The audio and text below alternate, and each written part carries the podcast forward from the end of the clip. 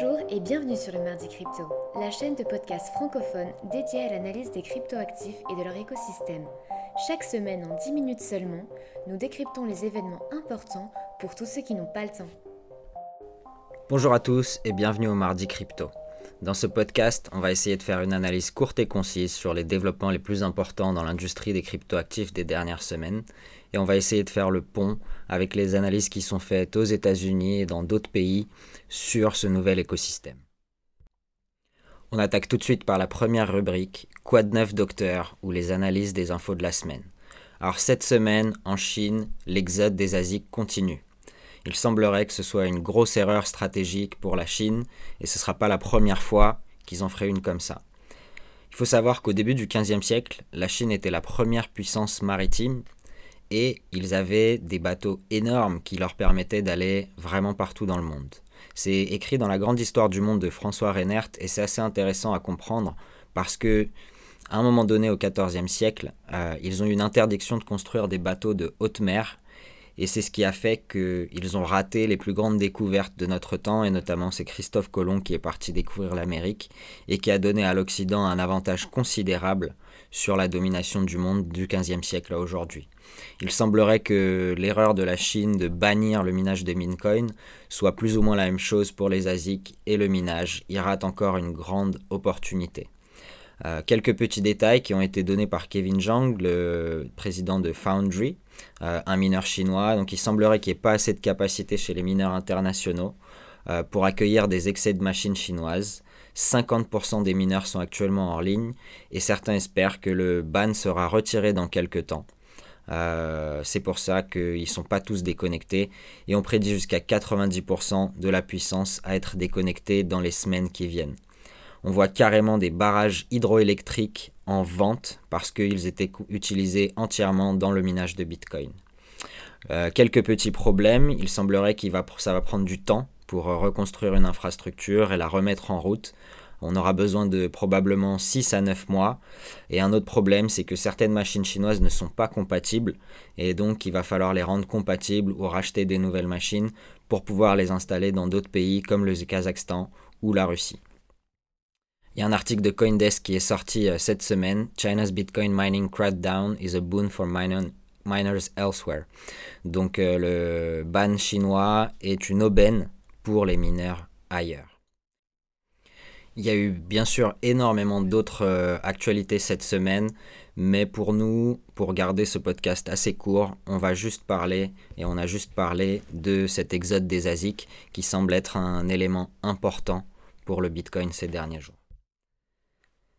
Deuxième section, mais que fait la police Ou bien un point sur la régulation? Un rapport du 1er juillet 2021 euh, publié par Fitch Ratings, note la croissance rapide des stablecoins. Euh, Celle-ci pourrait avoir des implications sur le fonctionnement des marchés de crédit euh, à court terme. Notamment, les risques qui sont mentionnés par Fitch sont les défauts des coins collatéralisés, euh, la transparence, la et la gouvernance des émetteurs. Donc c'est un sujet à suivre, mais il est intéressant de noter qu'une grande agence de, grande agence de notation s'intéresse de près euh, aux stablecoins et fait écho euh, aux, dernières, aux dernières publications de la Fed, en tout cas de la Fed de New York il me semble, qui disait exactement la même chose que la croissance rapide des stablecoins aura des implications sur les marchés de crédit à court terme. Euh, dans le rapport, ils ont également mentionné Diem, euh, la crypto-monnaie de Facebook, qu'ils considèrent qu'il peut rapidement devenir systémique. Donc apparemment, Diem garderait en réserve pour baquer sa, sa monnaie 80% des actifs de dette de court terme du gouvernement américain ou d'autres gouvernements et 20% en cash. Euh, Fitch note également deux régulations qui sont en cours de débat. Une nouvelle régulation introduite au Congrès américain en décembre 2020 et qui s'appelle Stable. Et une nouvelle régulation discutée en Europe qui s'appelle MICAR et qui est similaire à MIFID et qui vise à créer un cadre légal uniforme pour l'émission de cryptoactifs en Europe. Je vous mettrai le lien pour le rapport de Fitch Ratings euh, dans la description. Pour cette troisième section, où sont les institutionnels? On va faire un petit point sur les levées de fonds et les prises de participation qui ont eu lieu en crypto cette semaine.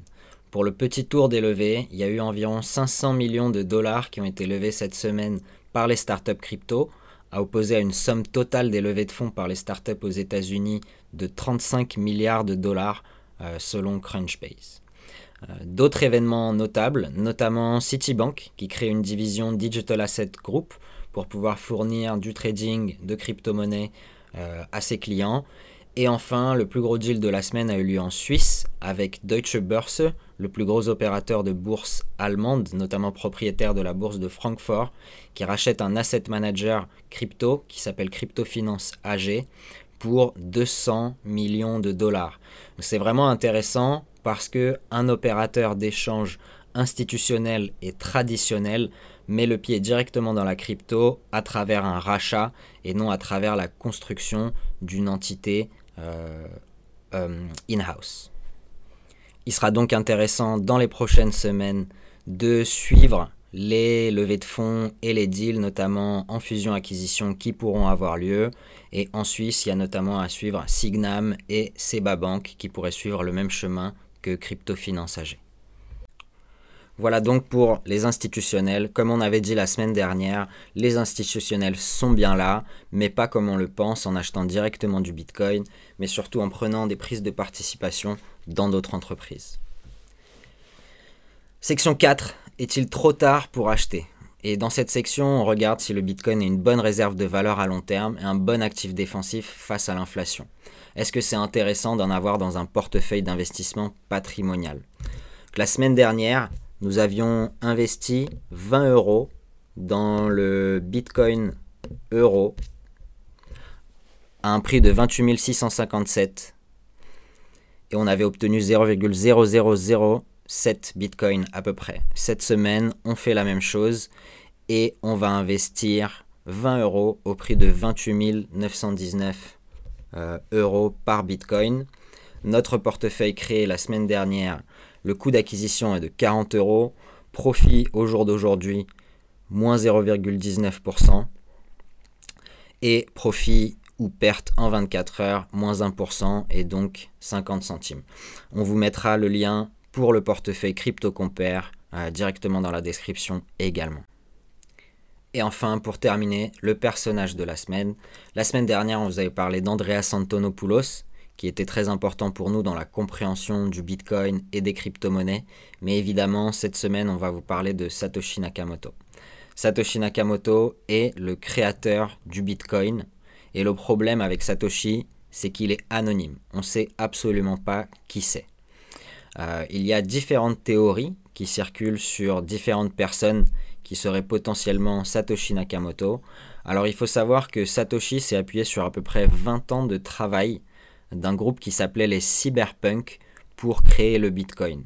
Notamment si vous lisez le white paper du Bitcoin, vous verrez qu'il cite un certain nombre d'auteurs comme Adam Back, créateur du Proof of Work et du Hashcash, David Chaum, créateur du DigiCash, Wei Dai, créateur du Betcash, Nick Szabo, créateur de BitGold et des smart contracts. Et donc, il s'est appuyé sur le travail de tous ces gens-là pour résoudre un problème qui s'appelait le problème des généraux byzantins et qui permettait de, résoudre le problème de la double dépense dans un système euh, décentralisé. Donc comme on a dit, Satoshi était anonyme, mais par contre on a pu retracer euh, certaines choses sur lui. On a remarqué qu'il parlait très bien anglais, malgré le fait qu'il se faisait passer pour un japonais, et notamment qu'il utilisait du langage très britannique. Euh, on soupçonne notamment qu'il était un académique, donc un professeur ou euh, un doctorant.